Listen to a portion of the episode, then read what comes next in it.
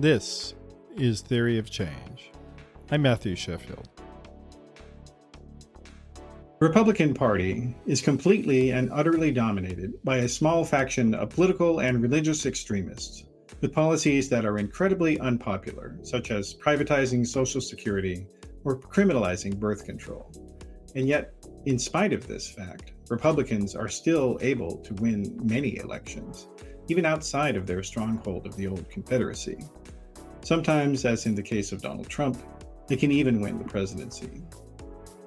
Some of this reality is due to the extraordinary professionalism of the Republican political class, which has been consistently spinning straw into gold for decades through gerrymandering and voter restriction laws. But Democrats are the cause of many of their own problems as well, as we'll be discussing in the next several episodes here at Theory of Change.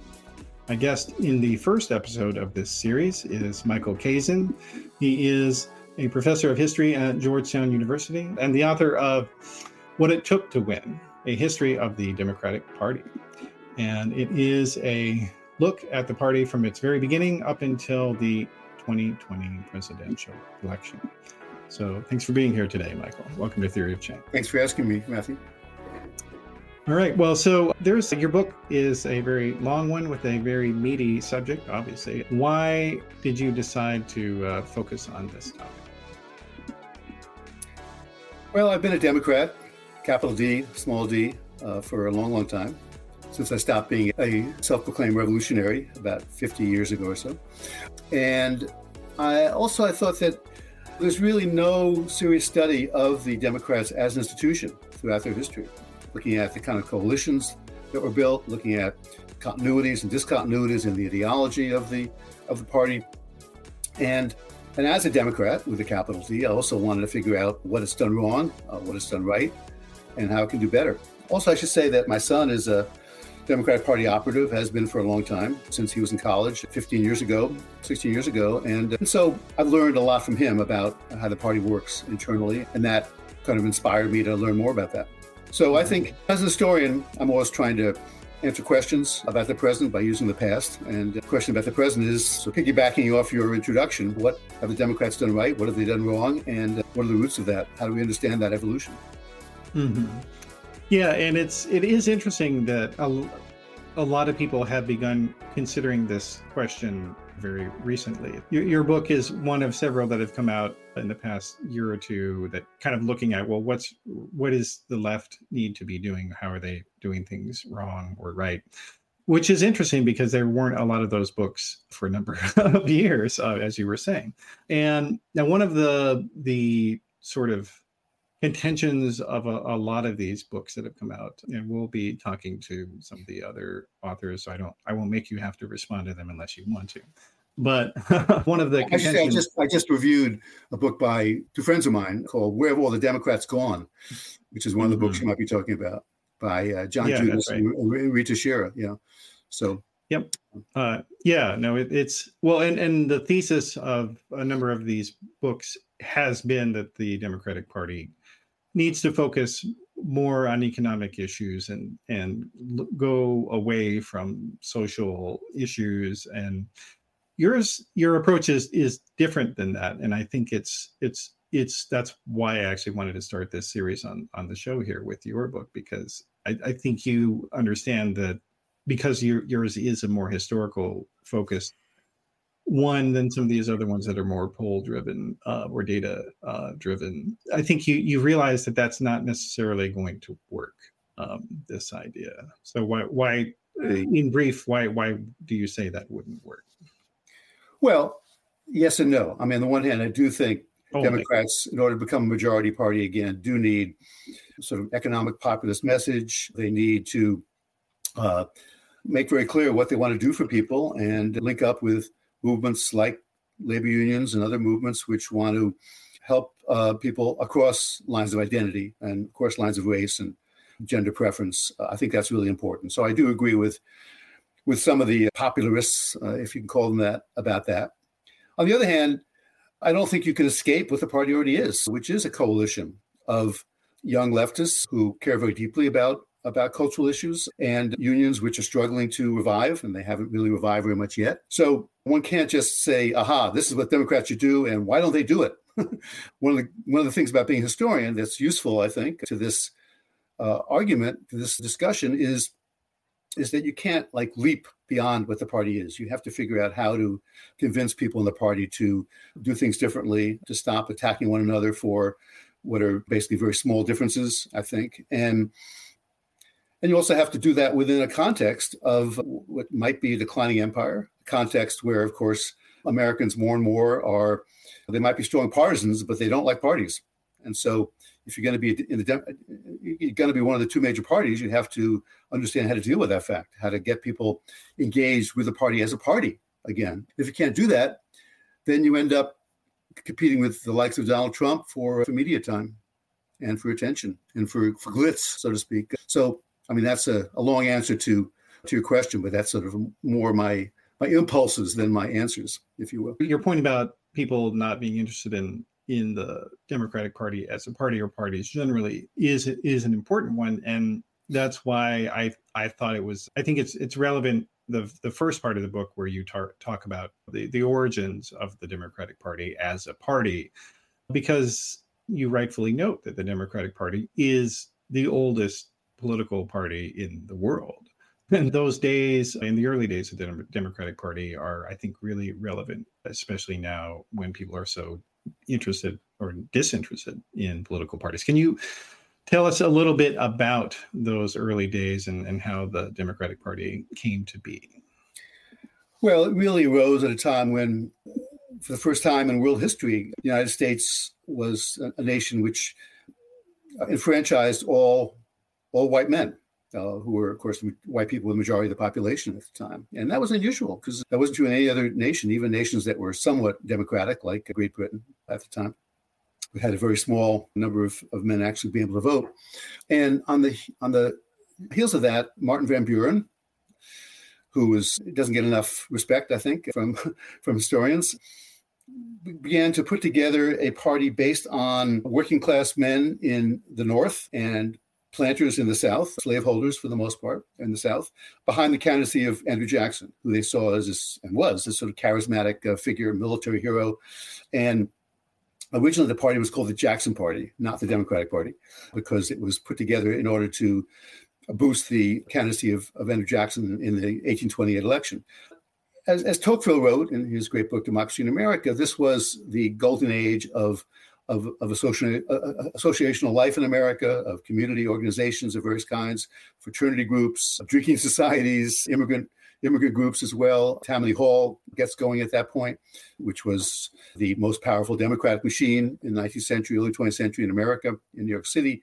And so the party uh, originally was really an association of of white men across regions who wanted, who agreed on opposition to what they considered to be the, the most powerful elite in the country at the time, which were bankers in Philadelphia and New York, which was Wall Street investors, Wall Street just beginning to be organized as a powerful institution at the time. And in some ways, this goes back to the, the famous debate between Jefferson and Hamilton about how much power the central government should have. Democrats originally actually believed uh, very different from now, that the central government was run by an elite, and the less government power, federal government power that is, the better, because uh, they thought that the federal government would always be in the hands of a, of a of a economic elite, and so the less power it had, the better. But I think when you have uh, universal white manhood suffrage, you have the the environment that's really ready for a mass party to, to form. And uh, we can talk about how that happened. The Democrats did not create uh, universal white manhood suffrage, but they actually obviously supported it. And they were very active in signing up immigrants who came to the to the country almost as soon as they got off the boat from, from Europe. Uh, even before they were citizens, they found ways to sign them up. So Democrats really were responsible, you might argue, not just for building the first mass party in American history, but for really for creating popular American politics the way people understood that in the 19th century. And really, they, their opposition party was formed in opposition to the Democrats specifically, called the Whig Party. It's called the Whig Party because the Whigs were the anti monarchy party in, in England, and the Whigs opposed King Jackson, the power of so called monarchical, tyrannical President Andrew Jackson. So, in that sense, Democrats were really created their own opposition as well. Yeah. Well, one of the other things that they did, the early Democrats did that you document very well, is that they created the idea of partisan newspapers as a way of spreading awareness of the party's message and awareness of the candidates. Can you talk a little bit about that? Yeah, yeah well, most newspapers were partisan in the 19th century, really up until the early 20th century, believe it or not. I mean, there's still papers around the country with Republican and Democrat in their names, uh, even though sure. they they, yeah. they try to show at least that they're not partisan anymore. And yeah, I mean, one of the things that Van Buren understood very early on when he was actually a power in a you know, sort of what was called the Republican Party in New York State, which was the biggest state in the country, was he said, in order to convince people to support uh, our party and to support our policies, we have to start our own newspaper. It's called the Albany Argus in the capital of New York and Albany. And that became the, the model for Jacksonian slash Democratic newspapers in every major city in the country. And those newspapers were often supported unofficially by money from the Democratic Party. And some of the editors of those papers went on to be in the Jackson administration and then in the Van Buren, Van Buren administration as well. So, of course, these newspapers were the media of the day. There was nothing else that would spread it. And and because congressmen had the right, the franking privilege uh, to to send out materials from their office for free, some Jacksonian Democrats would send out these newspapers around the country. So it was really a, a national machine in that sense. It was, yeah. And you mentioned it briefly just a, a, minute ago about the idea of the Democratic Party was anti national government, anti federal government um, for a long time or from the very beginning of it. But it's it's also that there was this kind of the the what emer- has emerged in the present day is kind of the ideological divisions between the the parties it didn't really exist in the early in the first 150 years or so roughly of, of the united states you could perhaps say roughly. And so there was this this constant interplay between people who had what might be now termed as more right wing beliefs and more le- left wing beliefs, but they were always in both of the parties, and and and that's something that those tensions, especially within the Democratic Party, they kind of really kind of uh, i mean you, you talk extensively about that how various factions within the party we're kind of we're pushing for really in many ways opposite ideas do you want to expound on that a little bit more sure. well i should say though certainly there are many factions and i think to be a successful party in a two-party system you have to yeah. uh, have a you know diverse group at least demographically if not ideologically otherwise you're not going to win the electoral college. We're not going to take over the, yeah. not going to win the Senate, especially, and of course the House as well, or control state governments to any great extent. But the Democrats did have a ethos, if not an ideology, which which bound them together for a long mm-hmm. time. And again, it was opposition to what they saw as governing elites, financial elites, especially in the Northeast, and later on also industrial elites. And so, in some ways, they're united by their enemies. I think it's fair to say, and that's one of the things which which kept them together until until the Civil War. And then, of course, slavery made it impossible for Southern Democrats and Northern Democrats to uh, stay together because Northern Democrats were very concerned with the rights of white workers in the North, and the working class was growing with immigration from England, excuse me, from Ireland and from Germany, especially in the 1830s, 40s, and 50s. And so the Democrats, of course, even even those who didn't have slaves, didn't own people, nevertheless often wanted to be able to own people. And rising in in the world, if you're a Southern Democrat, meant be able to have, in order to own own own slaves at a certain point. So that was that difference was too great in the party to to compromise. And so 1860, you have two Democratic tickets. One, the Vice President of the United States named, named Breckinridge running as a Southern Democrat, and Stephen Douglas, Senator from Illinois, who famously campaigned against Lincoln earlier for Senate as a Northern Democrat. And but then it's quite remarkable if you think about it that the party stayed together uh, after that. It stayed together. Of course, the Northern Democrats stayed in in Congress and were able to elect governors in places like New York State during the the Civil War.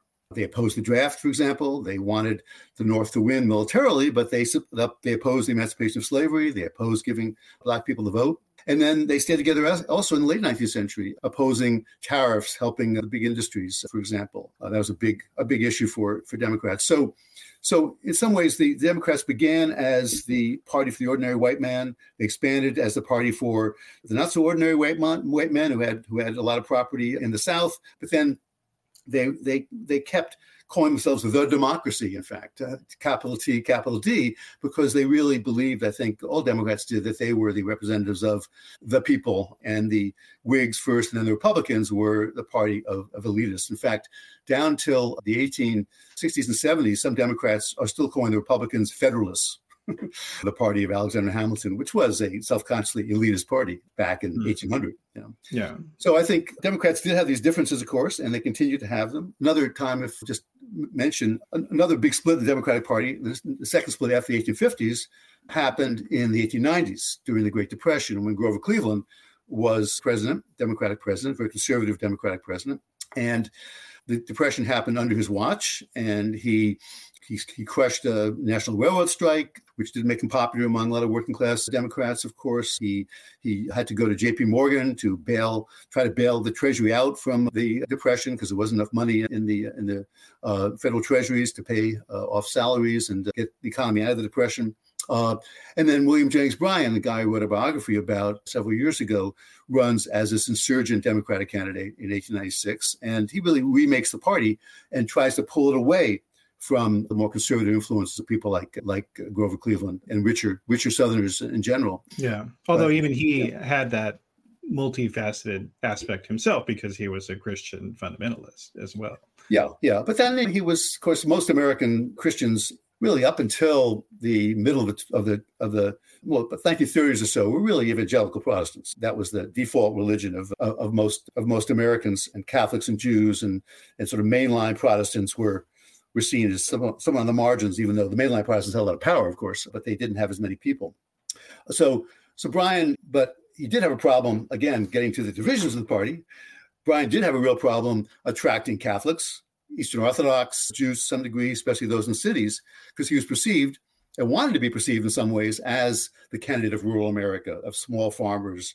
And of course, in 1896, he got the support of the Populist Party, the People's Party, which was the insurgency of small farmers. So, again, in some ways, it's it's perhaps inevitable that when a party begins to gain power, that it grows in its appeal, but that appeal ends up also leading to divisions in the party because people want to take it in different directions to, from their point of view, keep it winning, but those that those divisions often end up uh, hurting the party and, and leading to it, it dividing and losing. Yeah. One of the persistent themes is in the book is about who is the party for. Right. Uh, and it's a question that is there is never a a defined answer to that because that's the nature of political parties is that uh, it's for whoever is going to vote for it basically but but it's more serious than that of course because especially now in the present moment uh, that the the the opposition party to the Democrats is. I mean, I, Donald Trump is pretty much running as I'm going to literally lock up my political opponents. I'm going to prosecute people who I think are mean, people who did not obey me while I was the president. I want to execute them, which is what he said about. He's called Democrats. He's called Democrats or communists, radical leftists anarchists. I forget all the terms he uses to describe. Poor Joe Biden is not everyone's idea. Not not many people's idea of an anarchist. yeah, or or a communist for that matter. Yeah, but but but it's a it's an interesting dilemma though that the Democrats are facing, as I as I mentioned in the introduction, is that they the the, the Republican Party has policies that the things that it wants to do, most people disagree with and and this is a, a, very common lament that i hear from people especially who have maybe who support things like single payer healthcare or some sort of universal healthcare system. They're constantly saying well if we just talk about our ideas more then we would win. But the history of the democratic party shows that that's not necessarily the case and it never has been.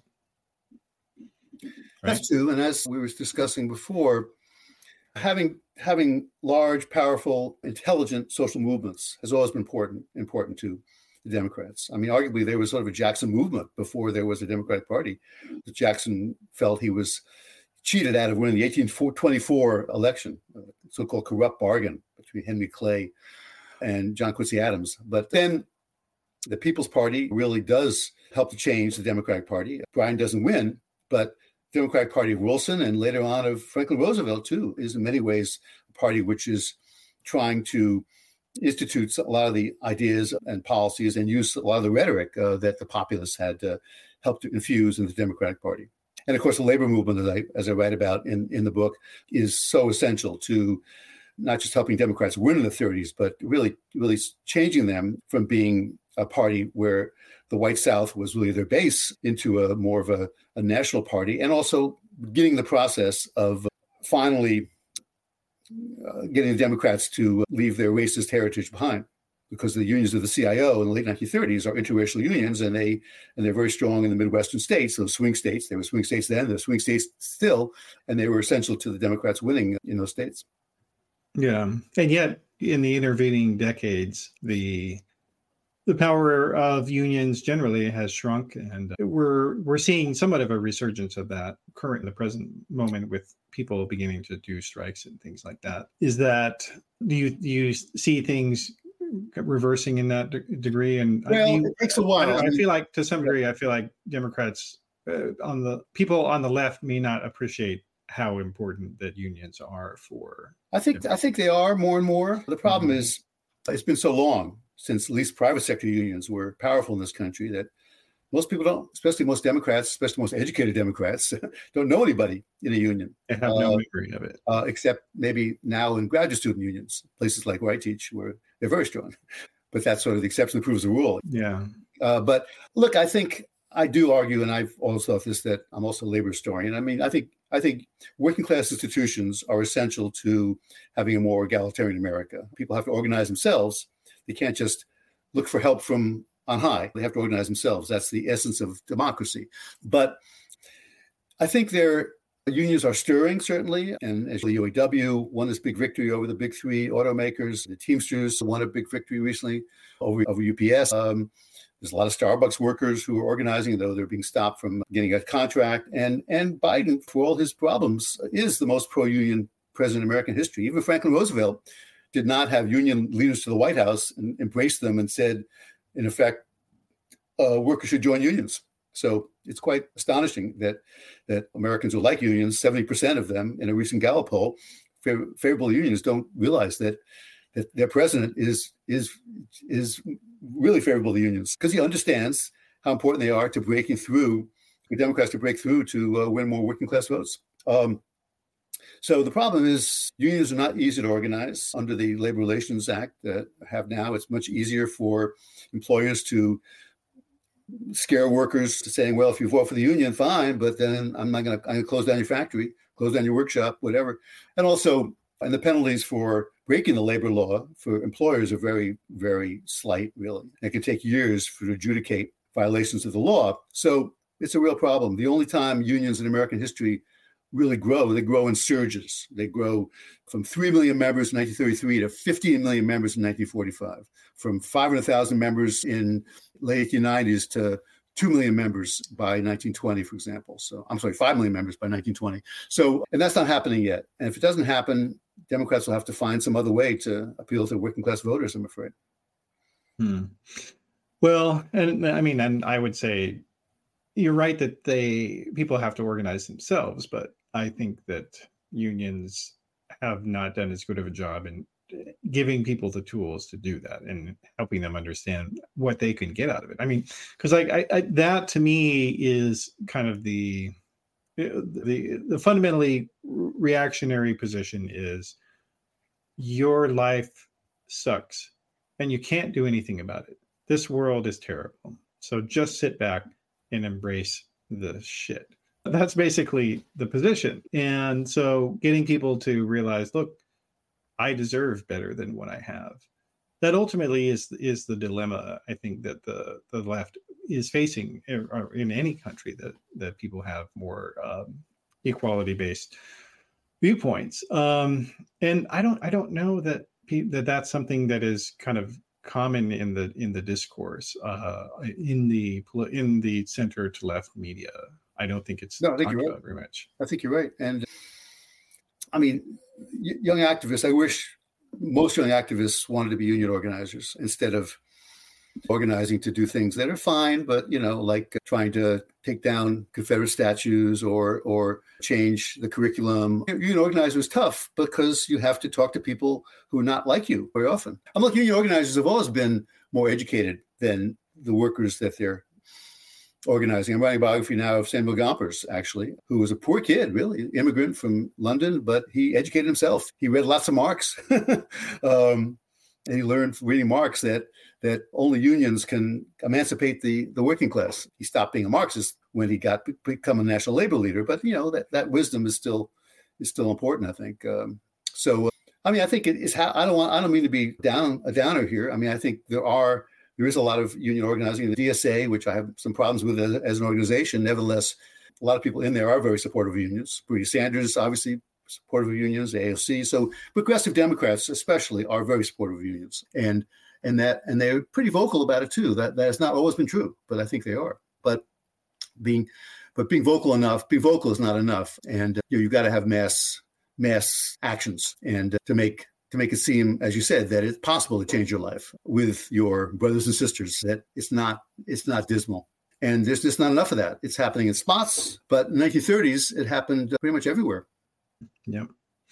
Yeah. Well, and I one of the other sort of tensions with regard to labor organizing is is that there are some different imperatives between public sector unions and private yeah. sector unions and that's uh, that's something that has i think that, that has had an impact in terms of how the democratic party operates and what policies that it prioritizes as as private sector unions have become less powerful and less that's definitely right I, I think a very large proportion of the delegates to the 2020 convention, for example, were members of uh, public sector unions, especially AFSCME and the American Federation of Teachers, mm-hmm. uh, and some from the SEIU as well, which has some public uh, members. And that, I mean, it, it, it is indicative, as you say, that that the American Federation of Teachers is one of the strongest groups in the Democratic Party.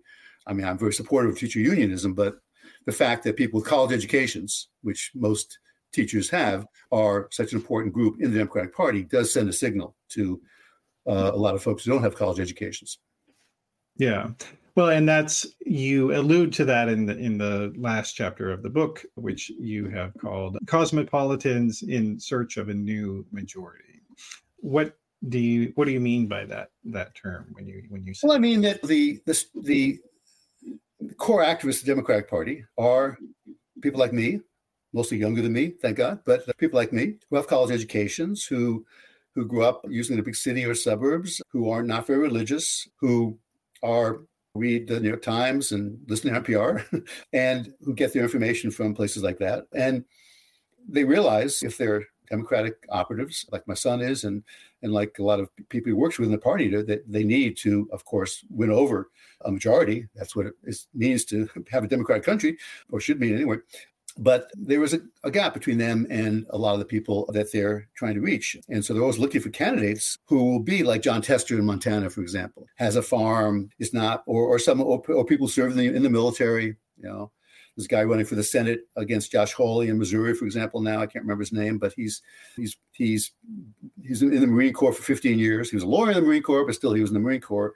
And so, connecting with average Americans on the part of Democrats who are not really representative of average Americans is is is a problem, especially without without a strong without a strong labor movement. You've got you've got folks who are to a certain extent be missionaries, you could argue, or, or at least are trying not to appear that way, and and so that that's a problem. I mean, look, Nancy Pelosi, who I think was very successful in many ways as a politician, is is symbolic of that. I mean, she comes, she's originally grew up in a working class machine in Baltimore. Where her father was mayor of Baltimore. So was her brother for a short period of time. But then, of course, she married a rich guy and moved out to San Francisco. And San Francisco, of course, became the the the very emblem of elitist Democrats. Still is, unfortunately. So, so that's a good example of of cosmopolitans, even those who did not grow up cosmopolitan the way the way mm-hmm. Pelosi did. Yeah, well, and it's also that the idea that the, the Republican Party has explicitly explicitly oligarchical policies in, in terms of trying to give money to rich people through tax cuts or subsidies, but they're able to push a populist narrative. And they and they do it they refashion it every few years. So you know for people are, are claiming trump is this new kind of republican which is literally the same thing that they said about newt gingrich in the 90s he's a different kind of republican a populist republican. And ronald reagan um, especially yeah. and ronald reagan yeah like they they recycle this every few years and it's in its nonsense but the the thing that it does have that's powerful is that it's refashioning the, the, the, the word populist to be a, a, term about your intellectual approach, your epistemology. And so by overtly embracing anti intellectualism and, and religious fundamentalism, they're able to not only motivate a lot of people for whom that's very important, but they're also able to you know, sort of depress Democrats who may be more religiously fundamentalist, like many African Americans, like many well, many white Americans in the Midwest and Hispanic Americans in various areas where they live. Like that's that's why you see them pushing for that so much, even for Republicans who might be more Ayn Rand militant atheists, they see it as a useful way of dividing and conquering. There aren't many of those Randians left, I don't think, in the party, but uh, at, least, at, least, not publicly. Um, well, Elon Musk seems to be one. Yeah, yeah, uh, yeah. Well, yeah, rather powerful. Yeah, yes. Like I wrote a whole book about called "The Populist Persuasion," which is about the uses of populist language and symbol and imagery in American history. And this goes way back to McCarthyism, really. Mm-hmm. McCarthy yep talking about people with people born with silver spoons in their mouths who are selling the country out. Alger Hiss, Dean Acheson. Yeah. People like that. And and it was very successful. I mean, Father Coughlin back in the 30s was first a Democrat and then becomes you know, basically a fascist, was talking like that as well. And look, you know, religion is, is always been very important in American politics ever since really the, the beginnings of, of the country. And, and so if you can make the Democrats sound like the anti religious party, then you can have a lot of success, even at a time when fewer and fewer Americans really are very religious. That's one thing Democrats probably have on their side, actually, in the abortion debate and the debate about LGBTQ rights, as well, is that more and more people, especially young people, just religion is a nice idea, but it's not. It's not a serious faith in their lives, I think, and so it's no longer possible to say it's no longer possible to use that, that kind of populist religiosity against Democrats as much as it used to be. Hmm. Well, but it's still. I don't know. I mean, if you look at the I mean, the st- surveys have shown that the fastest growing demographic group in America, which is Hispanic Protestants, who are overwhelmingly evangelical, Pentecostals, Pentecostals, yeah, yeah, yeah, yeah, and they're they're majority Republican now. No, it's true. Um, it's true so and and and and and that is it's eating, starting to eat away also some of the democratic party's efforts with black men in particular but and and getting people disinterested in the democratic party. And that's why you do see so much of the focus uh, especially recently on on transgender people and these manufactured grooming allegations. And and i think a lot of people they see that the right is doing this flagrant flagrant manipulation on the left and and their response is to say well we need to just walk away from those issues and those people that they're attacking. But i don't think they realize that the right wing is going to seize upon anything. Like just the fact that you oppose them as a political party means that you're a communist regardless of what you say. Like that's the that's the part I, I feel like a lot of the the more popularist i guess you would you'd call them and uh, that they don't seem to get it's mm-hmm. that you you can run away from these issues all you want it's still not going to make them stop also, also, also, as I said in this review of, as I mentioned before, of um, a book by uh, Teixeira and Judis, I mean, young people are obviously, given their age, the future of the Democratic Party, if, if it has a future. I think it does, but and as they are of the Republican Party, and you can't run away from issues they care about.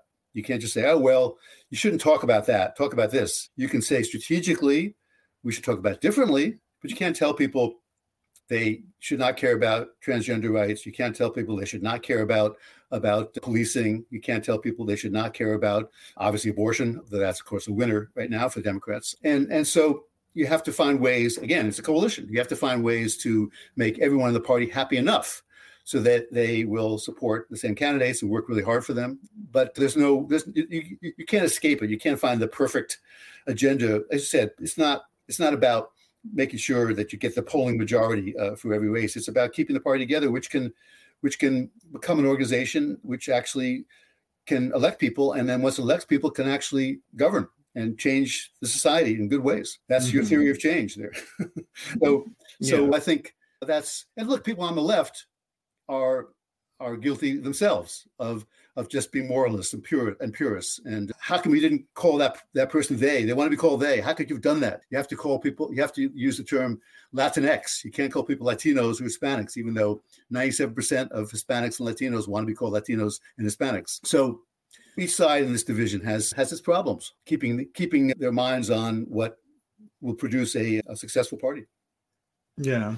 Well, and one model for moving forward, I think, is is to look at the way that the right built their movement as well. Like so, not only did they, so they didn't really have much of a social movement. What they started from was an activist movement. Yeah, and they did it through developing a concept which they called fusionism. And do, do you want to talk about that? What that was for people who don't know that term? Sure and what it meant for them. Yeah, in, in the mid 1950s, William F. Buckley Jr. started National Review magazine, a very small magazine at first, but then it became the most influential magazine on the right. And actually, an ex communist named uh, Frank Meyer uh, put forth the idea uh, that the different parts, the different kind of conservatives in America uh, needed to unite, they needed to fuse their energies uh, against liberalism, basically, against uh, liberalism and pro communism as they saw it. the three parts were economic libertarians, some of whom were reading and trying to proselytize in favor of the ideas of Ayn Rand, some of whom were just sort of Chamber of Commerce, National Association of Manufacturers, entrepreneurs who didn't like unions, didn't like regulation, didn't like corporate taxation. The other, the other one were religious conservatives from all religions, really, but especially Christian Protestant conservatives and Catholic conservatives. The other one were people who were primarily interested in the Cold War, who wanted a stronger military, wanted to not just to contain the Soviet Union, which was the official liberal document, official liberal doctrine at the time, but to overthrow the captive nations run by by communist parties. So Meyer and National Review became a Meyer helped National Review to become a place where these three groups came together. They wrote for the they wrote for National Review. They wrote for other magazines as well, and they they got behind the candidacy of Barry Goldwater in 1960 when he didn't decide to run for president, and then in 1964 when he did, and that was the the coming out party, so to speak, of the of the conservative movement as a political force in the country. Hope that's hope that's accurate. As a former conservative, you would be able to correct me. But, uh... Yeah, well, and it's and it's it's it's also that they so the concept is to tell them if you're a member of any of these three different factions, you need to understand that overall you're headed in the same direction as yeah. as the other two, and so you should you should support them and at least close your mouth and don't complain about. It. You've got a common enemy. You've got a common enemy. That's that's the key. Yeah, united by a common right. enemy: communism abroad, liberalism at home. Yeah, and and and and I think that that's that ultimately is is the the something like that has to be be done on the American left in the 21st century. That people need to understand that when the overall the the the thing that you're trying to do is is get rid of injustice, and injustice has many different facets, and you need to understand that they're they are linked. Like there's that there's that fable of the in out of ancient India of the the blind man and the elephant. Right. That each uh, man thinks that when they discover the elephant and they can't see it, of course, uh, so they, they they each think that it, it, the essence of the elephant is the the the leg or the ear or the trunk or whatever. And it's only by understanding that these things are all actually part of the same thing. And so if you are interested in whether it's worker organizing or women's rights or regulation of businesses or any, any of these uh, or police reform or racial injustice that that's you need to get sight of the larger the larger picture because it's it's it's too easy to focus on just one thing yeah. and think that that's the answer because it's not of course democrats do have a common enemy now it's donald trump but that's Democratic activists. That's so far, according to the polls, not enough to get Biden reelected or to keep control of uh, the Senate and win control of the House. So, yeah, well, and and also there was the idea of having a vision of the future. Like you don't like that when you when you look at particularly large Democratic victories in American history. It's always been that's been one of the biggest components is there is a, a, a vision of something that we're moving toward that's bigger than just the one person. No, I agree. Um, the only, only thing Democrats have now is is a green economy, I think, which is a common vision. Everything else, there's nothing, there's no substance to anything else. But as we know, a green economy is not easy because there's a lot of entrenched interests who oppose it, and uh, it's very expensive. so, mm-hmm. no, I mean, I think, look, not to be nostalgic here, but the Four Freedoms speech that FDR gave in 1944 is still a good common vision. Those. Uh, I, I, should remember well, everyone has freedom from religion, of, of, religion, of course, at a time when there was a lot of World War II, of course. Uh, the Holocaust was taking place, though uh, most Americans didn't know that. That's freedom from fear, freedom to have health care, be able to pay for it, freedom of housing, freedom to have a job. Basically, uh, he called, he called it the Economic Bill of Rights.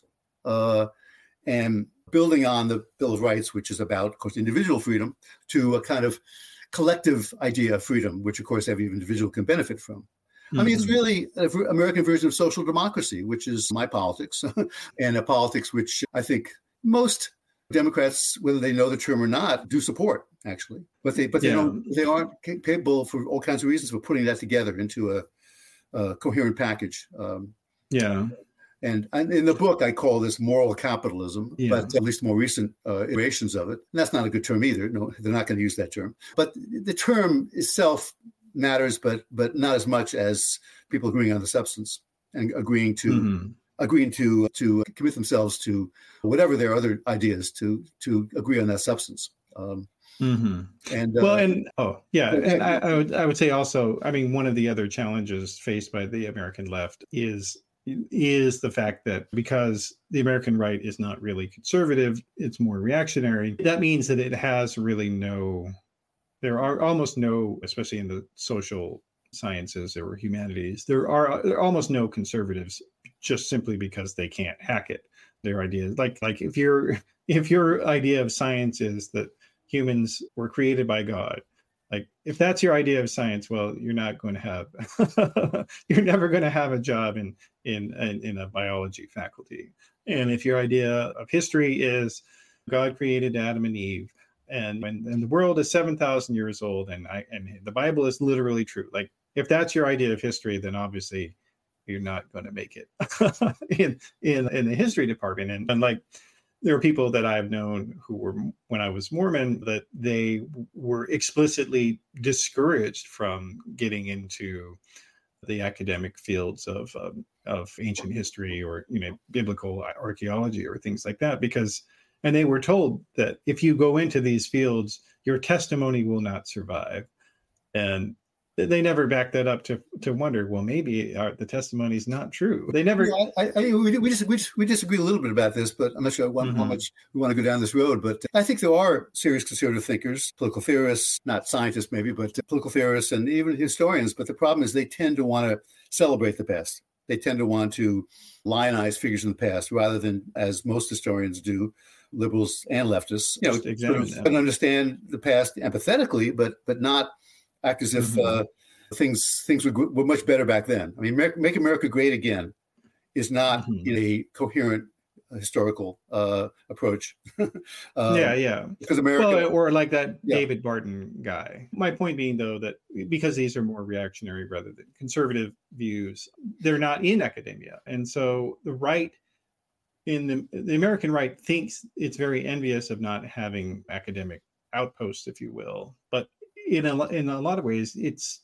disadvantageous to the left in the United States being so closely linked to to colleges and universities yeah. i would say and look only only something like 35% of americans 30 year old americans have college degrees and despite so much attention to what's going on in colleges in the media and everywhere else and well and then colleges themselves are inherently anti-progressive in in like they're inherently conservative in how they're run like they are yeah Yep. They're constantly begging billionaires for money. They are constantly oppressing their their employee employees. They're constantly ripping off their students. And I'm I don't want to. you're a professor, so I can say this, but that's fine. I'm, I'm, not I'm not I'm not defending it. I mean, it used to be it used to be you could go to you could go to University of California Berkeley basically for free, and now it's expensive and because because state state universities are not really state universities anymore. They're they're private universities yeah. which get 20% or less of their funding from from the state government. Yeah, and so and, and, so I mean, irrespective of of the people that are involved with it, it's just simply, you know, it, there there are different incentives for being a a uh, professor. To become a professor, you have to do things that, in some ways, are I mean, like. writing a dissertation obviously is about the least populist thing you could do it, it's not something that I, I, think anybody who's who's written a dissertation uh, when they're in the middle of writing it and you tell people that you're writing it, the, a lot of people's reaction, unless they come are in that environment themselves, is to be like, okay, well, let's talk about something else. they don't, and so it, it's it it does it's made the the Democratic Party become more overly reliant on polling because they don't have touch with the, the regular average person whether it's just in terms of who runs the, pl- the place or where they live I mean, there's this extreme mid-Atlantic bias in left-wing institutions in the country. I mean, there's there's a lot of issues, and I, and I don't I don't know that a lot of the leadership seems to be aware of these things. As far as I well, I think I mean they, they understand they need to win national elections, and so um, no, they understand that, but they don't understand why it's hard for them. I think no, maybe not, maybe not. And anyway, so one of the the other things that you talk about toward the end of the book is that you you do talk about the the temptation of third parties in the United States, and and that's become especially more tempting, I think, to a lot of people who have more self-described socialist viewpoints whether they actually are a socialist or not that's another question.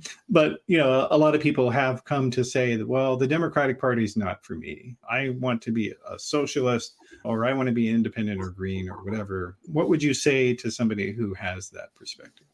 I'd say one of the two parties is going to win. And if you really would rather support a reactionary party that is going to nominate donald trump again, who doesn't believe in democracy, then fine, vote for a third party.